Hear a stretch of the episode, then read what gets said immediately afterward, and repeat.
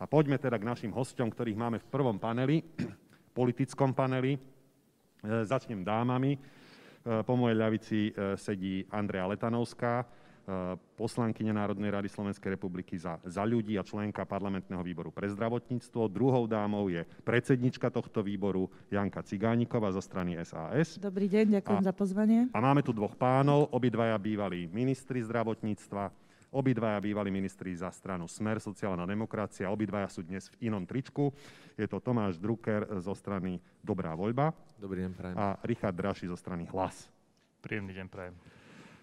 No, na, ten, na túto debatu máme zhruba v tejto sekunde 40 minút, takže vás poprosím, aby ste boli krátky, struční a efektívni.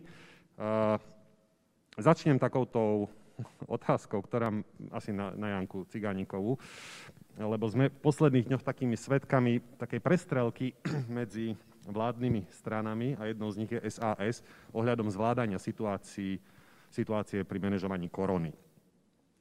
A hrozí nám nejaký rozpad vládnej koalície? A takto by som zase až nešla ďaleko s tými obavami. My sme už pomerne si zvykli, lebo vždy, keď nesúhlasíme, tak je toho konec sveta.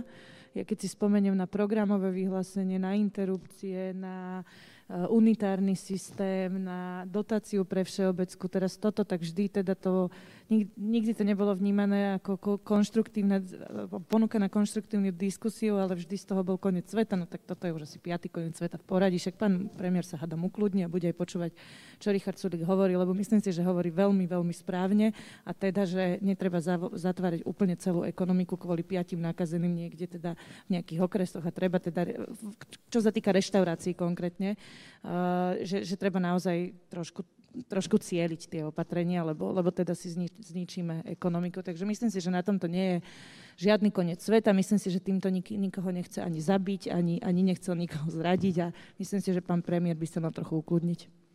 Dobre, ja by som, ja by som skúsil ešte v tejto rovine zostať, že ten takto, štandardne tu naozaj býva niekto z ministerstva zdravotníctva. Tento trend nastúpil Tomáš Drucker pred 4 rokmi v 2016 roku, keď som moderoval svoj prvý trend a on tu prišiel ako minister. A, ale žiaľ, táto, táto tradícia sa zrušila. Vrátili sme sa do doby pred rokom 2016, keď sem reprezentanti ministerstva zdravotníctva e, nechodili. A tá moja otázka znie, že ten pohľad na ministerstvo zdravotníctva a je dnes, aspoň taký subjektívny, z mojej strany taký smutný je to také, že nevedia, čo majú robiť, nevedia to dobre odkomunikovať, je to také tristné, nestretávajú sa s ľuďmi a podobne. A, a vy dve dámy, a teraz si vyberte, ktorá chcete reagovať, e, ste súčasťou tejto koalície, aby ste to mali obhajovať. A to som zvedavý, ako to, ako to chcete obhajovať, to zdravotníctvo a stav toho zdravotníctva. Začni Janka a môže Andrea pokračovať. No ja som chcela dať Andrejke v tejto výbornej téme prednosť, ale OK. Uh, no ja to akože nemám ani veľmi snahu obhajovať v zmysle, že, že nejdem teraz tvrdiť, že, že, že čierna je biela a naopak. Skôr si myslím, že je zdravšie, a vždy som, vždy som toto robila, je zdravšie povedať, že, že áno, tak samozrejme, keď sa robí milión vecí, tak sú veci, ktoré sa pokazia, sú veci, ktoré sa nezvládnu. Podľa mňa je oveľa čestnejšie a aj, aj zdravšie si povedať, že čo sa nezvládlo, vypočuť si hlavne ten sektor, lebo túto ti dávam za pravdu, však ja sama to niekoľkokrát som hovorila, tu je obrovský, asi aj najväčšia chyba, akú, akú teraz ja vnímam, je najmä v tej komunikácii s tým zdravotníckým sektorom. Však tam sú ľudia, ktorí teda naozaj vedia, kde je sever, vedia, ako to chodí v praxi. Takto si ich treba posadiť a rozprávať sa s nimi. Keď mám nápad, jasné, dobré, však som minister, mám nápad, tak to teda ponúknem, ale predtým, ako to donesiem do parlamentu, pre Boha živého to prejdem s tým terénom. A toto tak strašne chýba. Ja som to aj vyčítala, aj, aj teda Tomáš asi mi potvrdí, keď to bola uh, Andrea Kalavska, tak takisto, že keď som mala pocit, že chýba komunikácia, to som vždy vyčítala, lebo si myslím, že ešte pred tým parlamentom sa toho dá veľa vyčistiť. No a my tu teraz, pardon, my tu teraz máme také, akože tak, až niekedy možno hysterické správanie s dobrým úmyslom, hej, lebo, lebo opakujem, keď sa dejú takéto veci, je pochopiteľné, že, že jednoducho veci sa pokasia, že, že sa nespraví všetko. Úplne pochopiteľné a nedá sa, ne, ani není fér e, za každú vec niekoho kameňovať, ale teda naozaj by som viac uvítala tú komunikáciu. Myslím si, že by to naozaj dokázalo vyčistiť, vyčistiť možno, nie, alebo predísť niektorým chybám. A napríklad aj komunikácia na týchto konferenciách, veď ja si pamätám, že Marek Krajčí so mnou chodil skoro na každú konferenciu, že, že proste nechýbali. A teraz čo sa zmenilo? Akože keď sme sa stali vládnymi stranami, tak, tak prestaneme komunikovať s, s terénom, s občanmi a, a budeme si robiť, čo chceme. Však to, akože ne, nepovažujem to za správne a, a vôbec to neplánujem, to aj teda kolegom oznamujem, ale oni to už asi pochopili, ja to vôbec neplánujem teda ospravedlňovať. Ten problém na ministerstve zdravotníctva je, že komunikácia iba? Ja si myslím, že hlavne, lebo totiž ono je pochopiteľné. Marek Krajčí, jasné, nie je to, že teraz špičkový manažer, ktorého teraz akože sme zobrali z nejakej, z nejakej podobnej pozície, ktorý je zvyknutý. To sa akože netvárme, ale jeho záujem naozaj, to, to, to ja som do špiku kosti presvedčená, že úprimný, že on sa úprimne, možno, že práve preto, že on ide do nejakého úplného mikromanagementu, že sa úprimne strašne snaží, aby to fungovalo. No ale OK, však keď, keď, keď nemám ešte dostatok možno skúseností, tak, tak si zoberiem ľudí vedľa seba, čo majú, tak s nimi komunikujem, tak sa pýtam. Keď to nejde, urobí sa chyba jedna, druhá, dobre, tak, tak sa ju snažím teda nejako odkomunikovať uh, s tou verejnosťou, ale uh, napriek dobrému úmyslu a uh, si myslím, že to najväčšie zlyhanie je v tom, že že fakt ani to nie je odkomunikované, ešte sa k tomu urobia chyby, potom ani tie nie sú odkomunikované, opravujú, opravujú sa úplne rovnakým spôsobom, ako vznikli, hej, že teda hasíme, hasíme uh, vlastne opäť zmenou zákonov a, a nariadeniami niekde z hora bez akékoľvek diskusie. Ja si myslím, že toto je najväčšia chyba, ktorú robí ministerstvo zdravotníctva a myslím si, že samozrejme chyby by sa robili aj tak, ale bolo by ich oveľa menej, keby sa dopredu komunikovalo. Ďakujem. Andrejka, ako sa teda cítiš pri tom, že si členkou vládnej koalície, ktorej rezort, ktorého si ty v parlamentnom výbore na dohľad, e, ktorého rezort vyzerá tak smutne? Pôsobí naozaj aj na mňa veľmi smutne a rozpačito.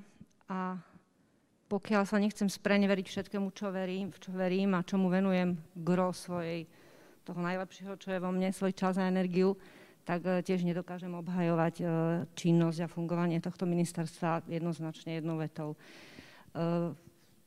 myslím, že Marek Krajčí sme sa stretli párkrát aj pred voľbami. Je to slušný človek s dobrými úmyslami, to je nespochybniteľné. A toto nestačí ani v miery. V miery myslím mimo krízy. A už na začiatku, keď vyzeralo, že ako tak sme koronu zvládli a ideme plánovať čo do budúcnosti, chýbala mi tam jednoznačne jasná vízia, nejaké ciele priznané, ktoré by sa dali raz, raz odpočítať. Máte programové vyhlásenie vlády? Uh, áno, programové vyhlásenie vlády sme tvorili spoločne. Napriek tomu pokračujem v tom, že teda mi tam chýbala jasná vízia, hovorím teraz o Prepač, Andrejka, nie úplne spoločne, len sa teda uh, ohradzujem. Povedala by som, že tam, že pomerné zastúpenie akceptácie našich názorov bolo také, by som povedala, nie celkom pomerné, alebo bolo, bolo také, by som povedala, iné, než by som si predstavovala si viacerí, ale dobre, poďme naspäť. Chýbala mi tam jasná vízia, plus aj samotný proces, akým sa uchop, uchopila vlastne tá organizácia, alebo teda táto inštitúcia e, vedenia zdravotníctva.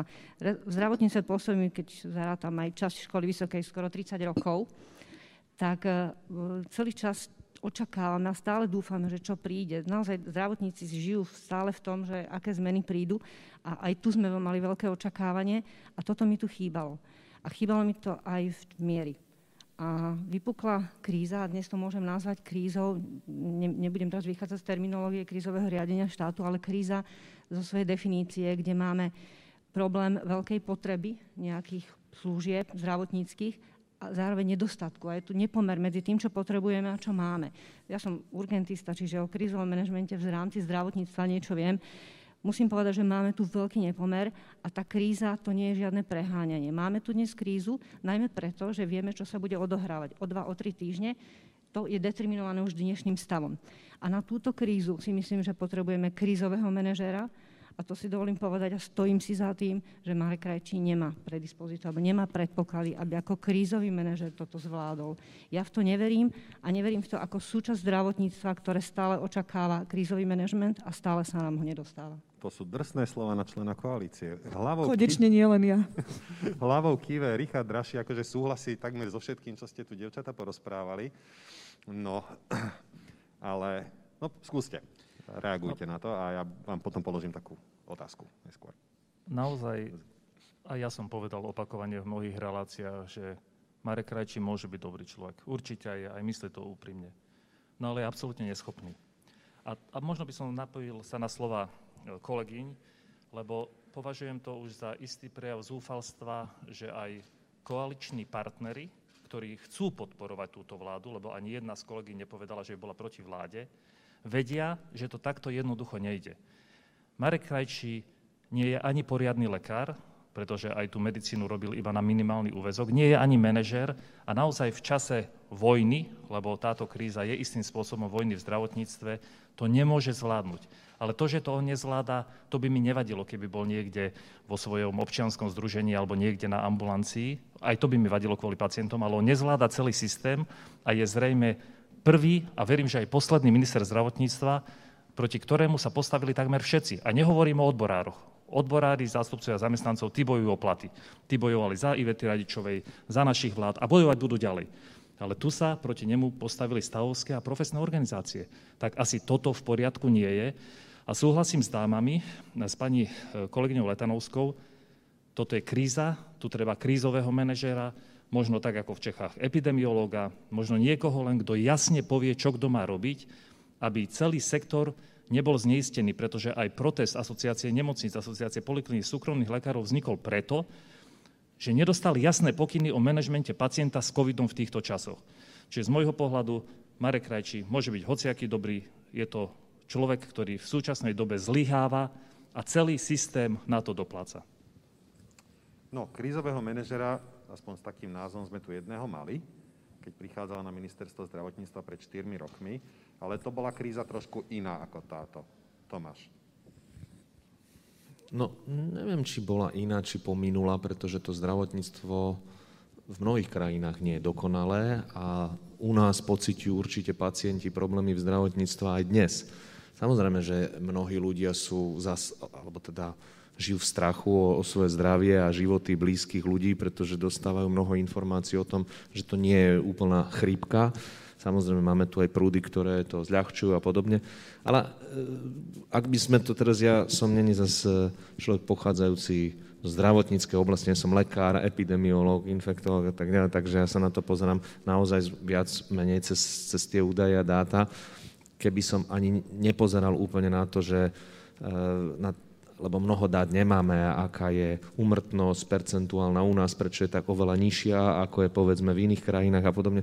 Ale minimálne tým, ako sa táto choroba šíri s dlhou inkubačnou dobou, tak je vysokým rizikom pre ekonomiku.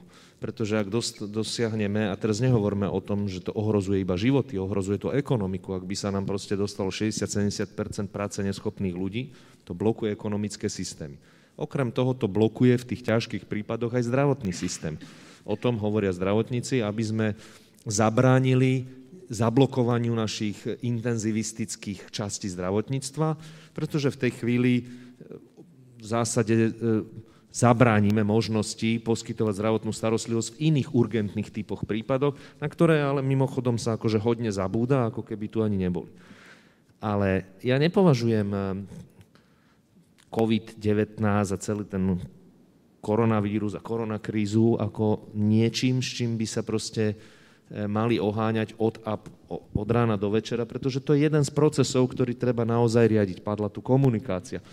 No, to je súčasťou toho riadenia. Hej? To sa proste nedá vynechať. E, treba si presne povedať, čo chcem doceliť a komunikovať, koordinovať činnosti.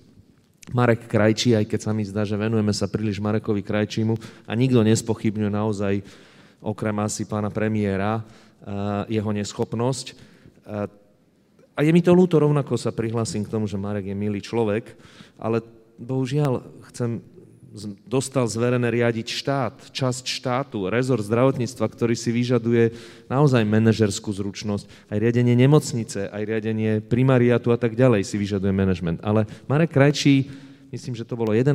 augusta, nám oznámil, že na 20. neviem, či prvom, či treťom zasadnutí pandemickej komisie bol schválený pandemický plán a všetko máme pod kontrolou. No, výsledok je, že nemáme nič pod kontrolou, pretože tie čísla, ktoré tu sú, nám rastú a zodpovednosť za toto znáša Marek Krajčí spolu s Igorom Matovičom. Ja poslednú vec k tomu poviem. Viete, naháňať ľudí po parku, s prepáčením, že to takto poviem, je naozaj mimoriadne náročné na opatrenia a na to, aké to má náklady.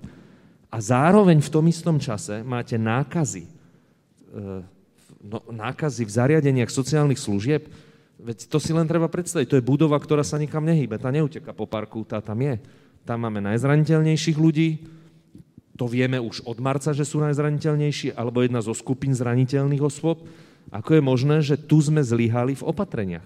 My sme zlyhali už na jar, ak si pamätáte, keď sme mali vojakov a policajtov v okresoch, na cestách medzi okresmi.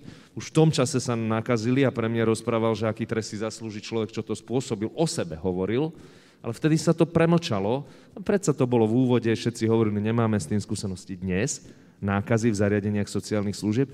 To sú dôkazy o absolútnom diletantstve, ja to poviem, a pripravenosti to riadiť. Nemo, mne je jedno, či zasada niekto 12 hodín, 8 hodín, 6 hodín, 5 hodín, keď sú to proste taký, ja neviem, ako to nazvať, také miešanie gulášu. Proste áno, vyžaduje si to riadenie, ale chcem podotknúť, zabúdame na ostatné zložky v zdravotníctve. Zdravotníctvo v kríze je dlhodobo ja teraz sa nejdem akože dostávať do nejakého svetla, veď my sme sa snažili niečo urobiť, ale tam je kopu úloh, veď sme v debatách pred voľbami hovorili, to treba, hen to treba, to treba, to treba, v programovom vyhlásení je kopu veci.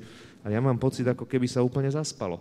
V iných veciach nemám pocit, že sa niečo robí a naozaj zdravotníci, lekári, sestry sú zúfali a máme tu ešte jedno, a to už prikladám veľa, obrovské riziko, že nám odídu títo ľudia pretože sú tu dva dôvody. Jednak je tá obrovská frustrácia z toho, že proste sa na nich kašle, nikto sa ich nezastane, nepochváli, neodmení. A na druhej strane je tu obrovská ponuka a dopyt v zahraničí po týchto ľuďoch, po odborníkoch, pretože problém s covidom majú všetky krajiny a tie zistujú, ako sú zraniteľné. A preto nám budú brať našich profesionálov. O krajčím hovoríme preto, lebo normálne by tu rozprával on sám o sebe, aspoň 10 minút by dostal ten priestor.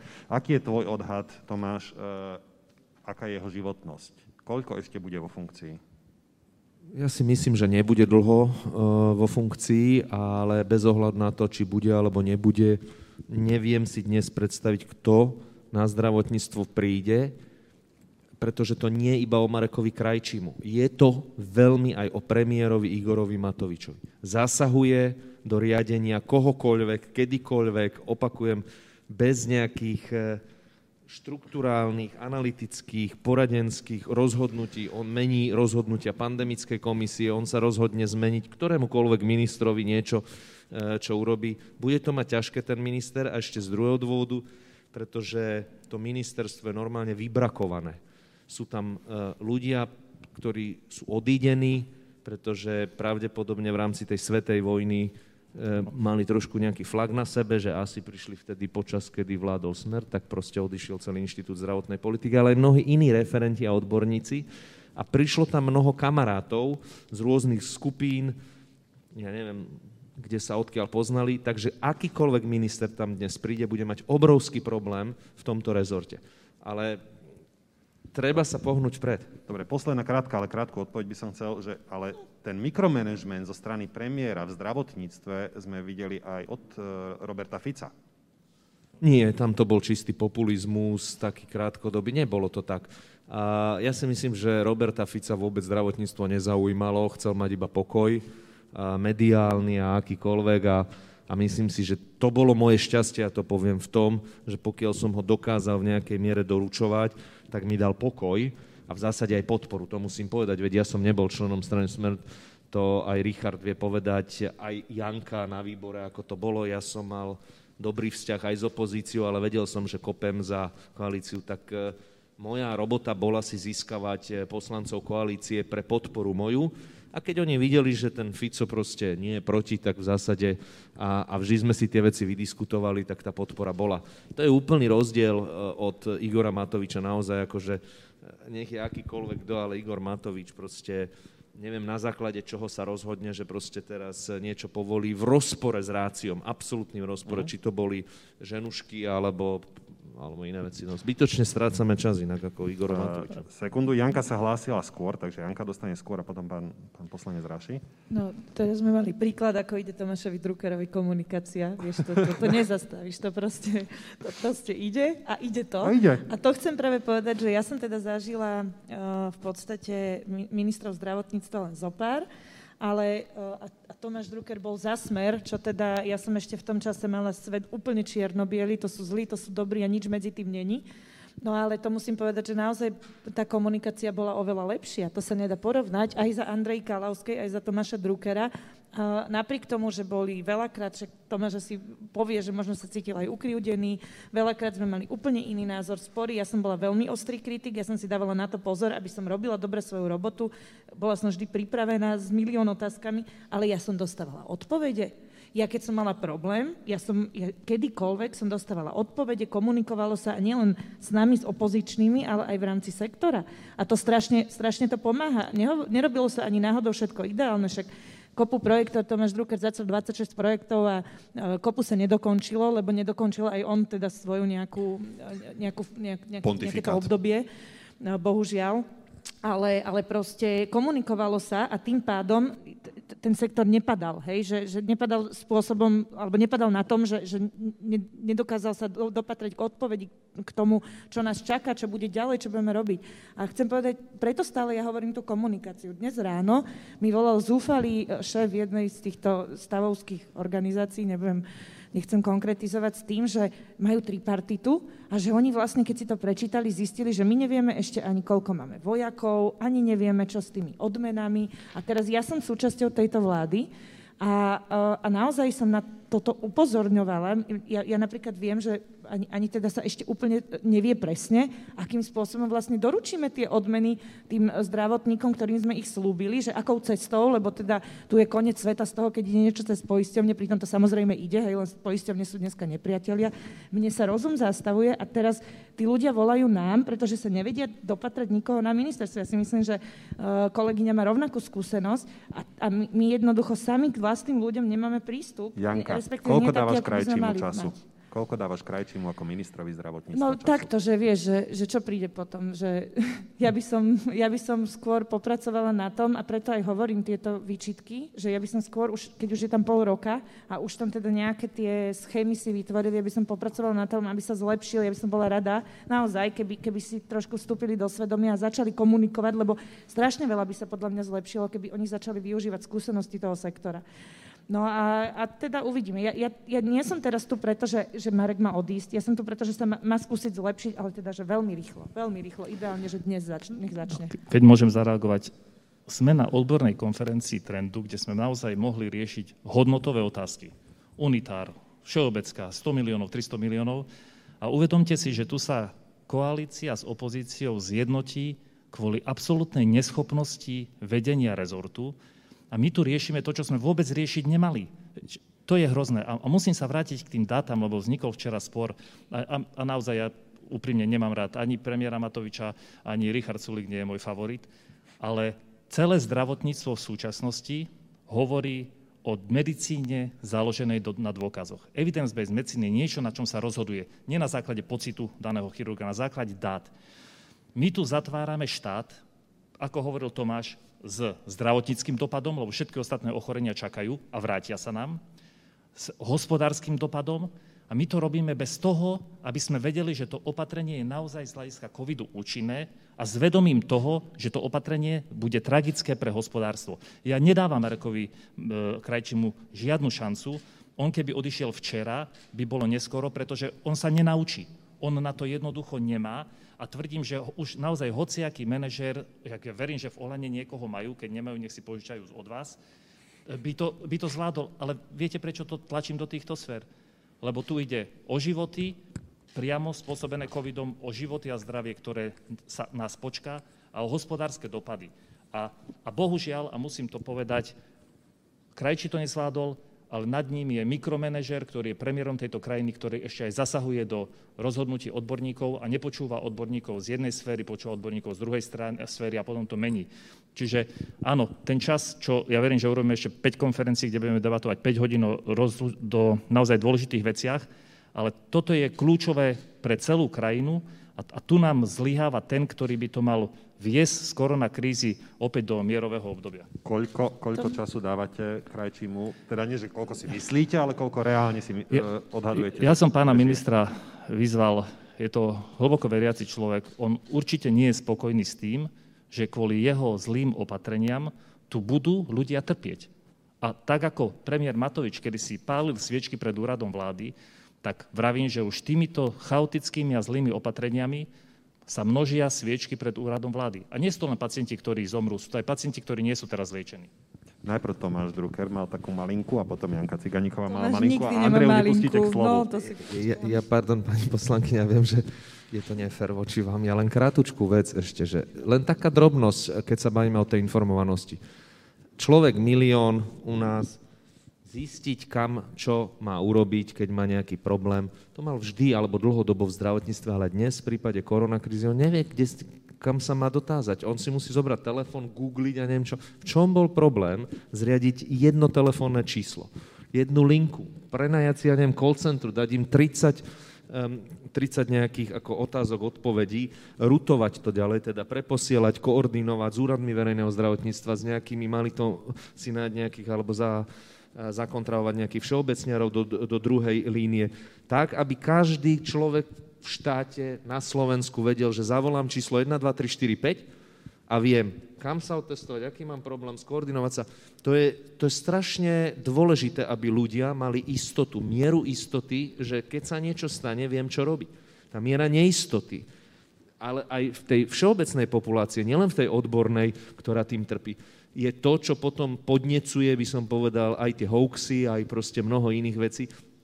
Tu je, tu je ten príklad a dôkaz toho, že toto nie je jadrová fyzika, to je pomerne jednoduchá vec a strašne veľa vecí by to vyriešilo. Ani toto nedokázali. Dobre takýto menší kus. Áno, ja som chcela doplniť pána Rašia v tých ekonomických veciach, lebo uh, pán premiér veľmi rád na Richarda Sulika hovorí o tom, že ja som ten, ktorý na to ide srdcom a mne ide o tie životy a tebe ide o čísla, o tabulky, tak práve pri týchto opatreniach jasné, že ide o čísla hlavne o čísla, ktoré keď nebudú, budú to mať na zodpoved, bude to mať za dôsledok stratené ľudské životy alebo zdravie. Konkrétne v zdravotníctve, to, čo hovorili páni, že to blokuje zdravotníctvo. Uh, Andrea z praxe mi hovorila prípady, kedy jednoducho naozaj um, tá, tá zdravotná starostlivosť príde neskoro, lebo proste nie, nie, ten COVID to komplikuje.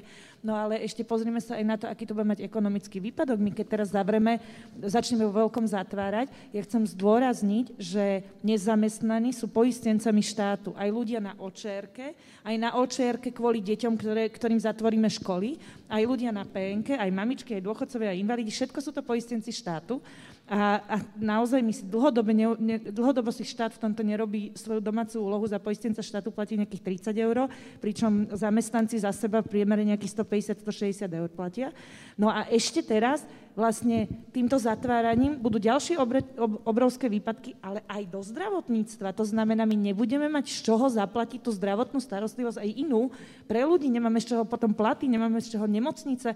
To, to vôbec není sranda. A keď príde na lámanie chleba a prídu poisťovne s tým, že prosím vás, komplikácie tu boli, mali sme tu COVID, zle bol nastavený roz, rozpočet, chýbalo zdravotníctve 200 miliónov, no tak naše ministerstvo príde s geniálnym riešením, dofinancujeme všeobeckú, najprv 300 miliónov, potom len 100, však sa chytám za hlavu aj ja, ako koaličný partner, hej, tak aj preto to bojujeme, lebo keď, OK, keby, to aspoň, keby sme to urobili tak, že aspoň to vykrieme tomu systému, ale keď sa to bude diať takto, že my tu pozatvárame všetko, zvýšime náklady, alebo znížime príjmy do zdravotníctva a ešte to potom aj nevykrieme, tak veď to je pre Boha katastrofa. No, nemáš veľmi čo Tomášovi Druckerovi vyčítať v tej tvojej komunikácii takej maličkej, ale si to, to vrátil, krásne áno. premostila k téme, o ktorej hovoril aj pán, pán poslanec Raši, že vlastne sa tu máme rozprávať o nejakých víziách, programoch a hovoríme tu pritom o nejakom day-to-day operačnom manažmente. Chcel by som otvoriť teda na posledných 15 minút tému. E, Ministerstvo financí zverejnilo taký dokument, ktorý má riešiť, na čo minieme eurofondy, alebo čo chceme v krajine zreformovať. Teraz neviem, čo je lepší názov, asi ten prvý, lebo tak je vystižnejší k tomu, čo je obsahom tohto dokumentu. A sú tu také navrhnuté reformy pre zdravotníctvo. Uh, Andrejka. spolu sme strávili veľa takých predvolebných debát. Strana za ľudí mala plnú hlavu nápadov, čo by bolo dobré robiť. Vidíš niečo z tých nápadov pretavené do tohto reformného plánu? Mm, aby som bola úprimná, vidím tam určitú spojitosť. Je tam, sú, ta, sú tam popísané problémy, ktoré boli východiskami, pretože aký sme tvorili predvolebný plán, určite naša strana. Čiže tie problémy sú tam popísané, e, by som bola celkom presne, aj v správnom poradí. E, čiže myslím si, že autor toho rozumie, kde sú problémy slovenského zdravotníctva. E, Chýba mi tam trošku konkrétnejšie zadefinovanie cieľov, kam sa chceme dostať a na čo, po minutí tých peňazí, čo bude iné. A chýba mi tam e, trochu ten také, to odlíšenie cieľa, vízie od samotného procesu. A mám pocit, že často ušli autory toho dokumentu k opatreniam a popisujú určité opatrenia. A opatrenia to pre mňa v, moj, v mojej hlave neznamená reforma samotná. Reforma je niečo oveľa komplexnejšie, má svoju víziu, musí ukázať, ako budeme sa mať lepšie, keď sa to naplní, e, aký bude proces, aký je časový harmonogram, koľko to bude stáť, kto čo bude robiť a čo na to budeme potrebovať. A jednotlivé opatrenia mi prídu ako také sklznutie do veľkého detailu. Čiže ani celkom obsahom, ani celkom štruktúrou nie som úplne nadšená tým, ale myslím si, že tak, ako bolo odprezentované, je to, je to úvod. Nebolo veľa času asi o tom diskutovať, takže sa o tom ani príliš veľa nediskutovalo. Ale údajne nie, sú, nie je koniec e, cesty a nie je tento proces ukončený. Čiže bude možné príjmať pripomienky a ja verím, že budú, lebo existujú tu skupiny, či už, či už profesné alebo stavovské organizácie. Teraz keby som vypichla prvú vec, ktorá je aj v, mojej, v mojom návrhu, ktorý som ja teda posielala, aj v našom pláne, aj, aj tam sa popisuje to ambulantná sféra, je kompletné vlastne zreštrukturalizovanie, nakopnutie a sfunkčnenie a postavenie na nohy tak, aby bola naozaj základom poskytovania zdravotnej starostlivosti. Je to úplne základný kameň, ktorý musíme sa mu prvému venovať, musíme do neho prvého, za, prvého zainvestovať, zafixovať ho do budúcnosti a potom môžeme na ňom ďalej budovať.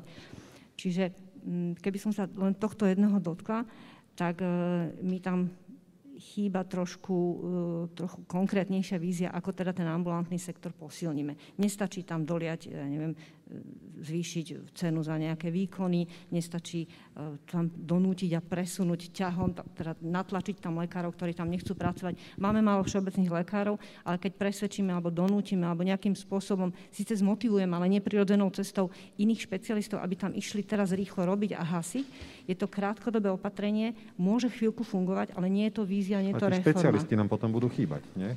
Jednak, že nám budú chýbať a jednak, keď nezmeníme myslenie, tak nám nepomôže tam nasypať ľudí, peniaze, postaviť budovy. My musíme zmeniť tú filozofiu a, naozaj uveriť tomu, že ambulantná starostlivosť je základom a musíme ju začať budovať tak, aby ona sama sa stala magnetom a ťahla ľudí k sebe, myslím personál.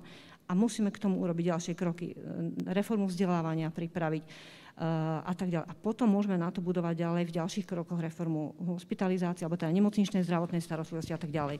A tu mi to chýba. Mám pocit, že k tomuto si musíme prizvať e, všeobecní lekári. Existuje, existujú skupiny, ktoré pracujú, autory, autory veľmi pekných reforiem a návrhov, ktoré stačí zobrať, pozbierať a urobiť z toho nejaký naozaj rozumný plán e, obnovy tohto sektora a zatiaľ sa to nestalo, lebo ja tam vôbec tie stopy nevidím. Ale verím, že ešte Dobre, je čas. Jednu krátku stane. a rýchlu otázku, asi poslednú na teba v tomto bloku, je, že medzi tými reformami nie je jedna reforma, ktorá ale sa pomalinky tak plazivo realizuje a to je, že otázka potenciálneho zavedenia unitárneho systému zdravotného poistenia, čo začalo 300 miliónov, zmienka v programovom vyhlásení, kvôli, ktorému, e, kvôli ktorej nehlasovala pani poslankyňa Cigániková za toto PVV.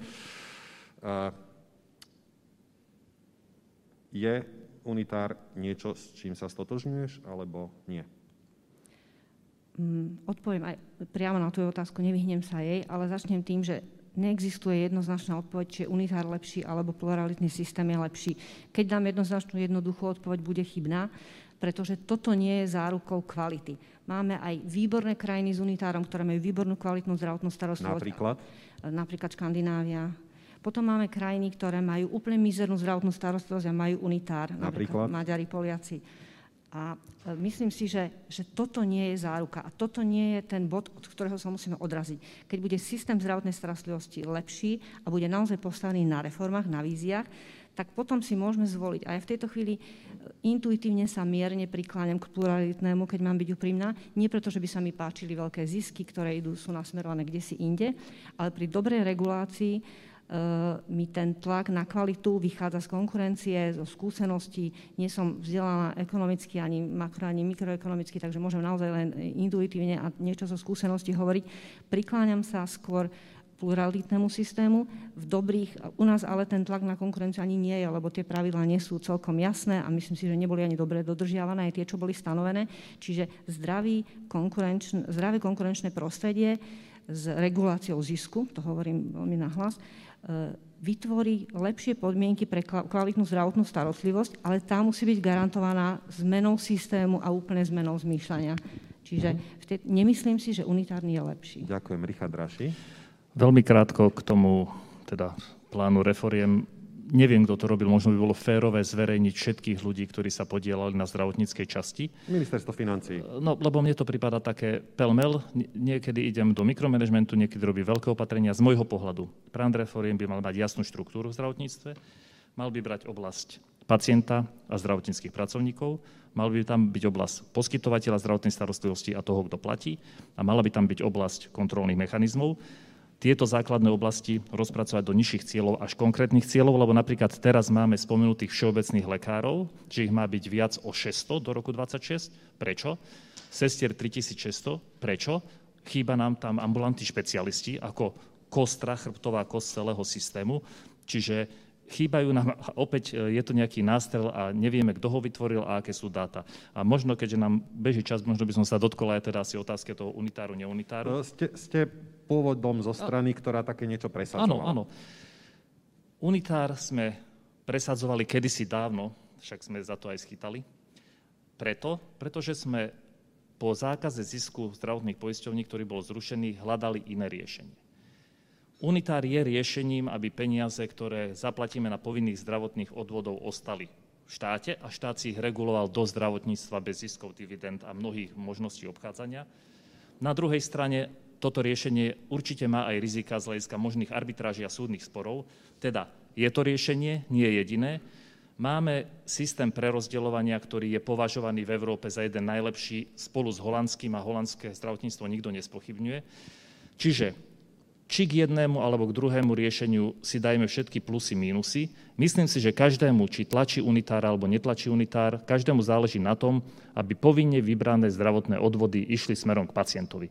Pokiaľ sa nám to podarí eliminovať, a teraz sme, a, potvrdil to aj sám premiér Matovič, ktorý povedal, že ešte 1% by malo ísť do tej všeobecky. No ja vravím, že pochválil prerozdeľovací mechanizmus, ktorý tie peniaze naozaj tlačí za pacientom. Zdokonálme ho, až sa dá na 100%, čo sa úplne nedá, lebo ten mechanizmus platí rok na základe dát, ktoré boli predtým. Zdokonálme ho, urobme mechanizmy, aby naozaj povinné zdravotné odvody išli tam, kde majú a dajme si na normálnej svod analýzy, plusy a minusy, vylepšovanie systému, kde je naša hranica, unitárnemu, kde sú naše rizika, pretože každá strana má svoju argumentáciu, ktorá znie reálne a keby mali byť dôsledky zavedenia unitáru miliardové z hľadiska možných arbitráží, tak možno tieto peniaze by boli lepšie v zdravotníctve. Čiže je to riešenie, ale nie je to riešenie našťastie jediné. Aj my sme prešli vývojom, pamätáme si na zákazisku, unitár, tiež sa ten systém zmení a myslím si, že ten systém sa stále zdokonaluje v tom, aby peniazy čo najviac išlo k tým, ktorí platia a ktorí majú ten poistný kmen najhorší, teda v tomto prípade k Všeobecnej zdravotnej poisťovne. Hoci ste teda aj koaličný, aj opozičný, tak pri výrokoch svojich kolegov kývete všetci hlavami, že súhlasíte, takže predpokladám, že zatiaľ ste si navzájom súhlasili. Čiže Tomáša Druckera by som sa teraz ešte opýtal takú, že predpokladám, že by povedal niečo podobné, ako povedali jeho predrečníci, čiže konkrétna otázka, ktorá reforma ti v tomto e, pláne reforiem chýba?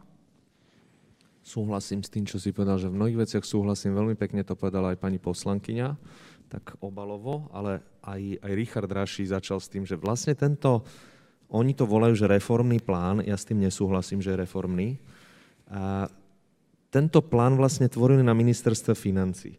Dva mesiace sme počúvali opäť, a to je trošku politiky, Igora Matoviča, aké kinder vajíčko proste sa pripravuje.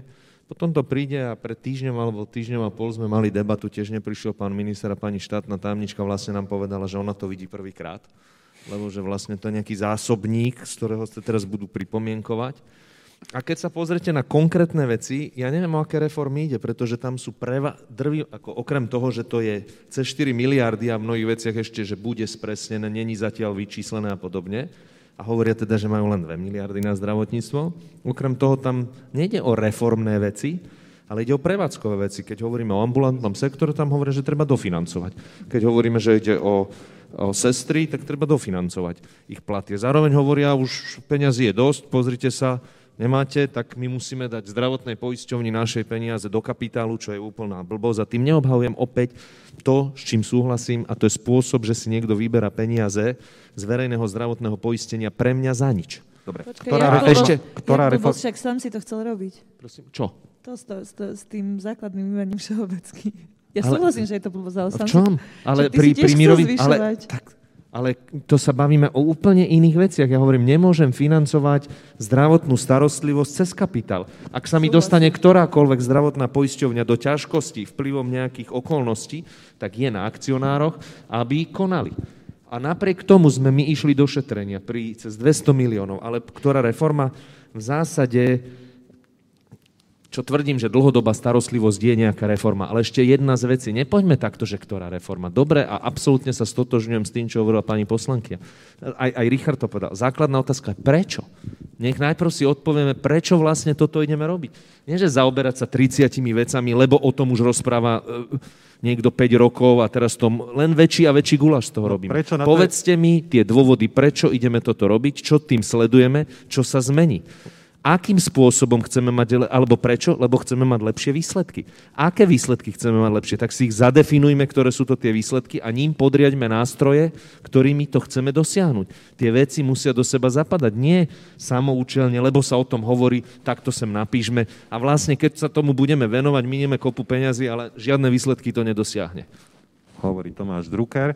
A Janke asi dáme, že posledné slovo k tomuto, k tejto téme. Hej, zmena financovania, digitalizácia a tá, tá, tá do veľkej miery a zmena uh, na, na to, navi- je veľmi dôležité, meranie. Meranie a kontrola. A teraz ja chcem povedať, že presne to, čo hovorila Andrea, ja úplne súhlasím. My nemôžeme postaviť nové budovy, presunúť tam staré procesy, lebo za chvíľu budú v kybli rovnako, ako sú tie dnešné. Hej, že nič sme nevyriešili, není to vôbec systémové. A e, teda pre mňa je systémová vec, že, že, že jednoznačne tá digitalizácia v zmysle, nech si ten pacient nájde uh, poskytovateľov zdravotnej starostlivosti, nech vidí ich kvalitu, nech, ide, nech môže ísť za kvalitou, nech sa to naviaže na odmeňovanie potom. Uh, samozrejme digitalizácia aj v zmysle, že nech sa priamo nalievajú uh, dáta do systému DRG, ktorý potom bude aktuálny. Keď bude aktuálny, bude to znamenať, že zdravo, tie, tí poskytovateľia dostanú dosť peňazí na to, aby napríklad investovali aj do uh, rekonštrukcií, do prístrojov a tak ďalej a, a my môžeme regulovať, že dať viac alebo menej. Toto sú systémové veci, ktoré, ktoré vieme zmeniť, ale akože len postaviť nové, nové budovy, to pre mňa naozaj tiež nie je re- Dobre, reforma. e, jednou vetou je konkurencia zdravotných poisťovní lepšia alebo horšia ako unitár? Otázka z Je, jednoznačne, jednoznačne lepšia a v podmienkach Slovenska nevyhnutná.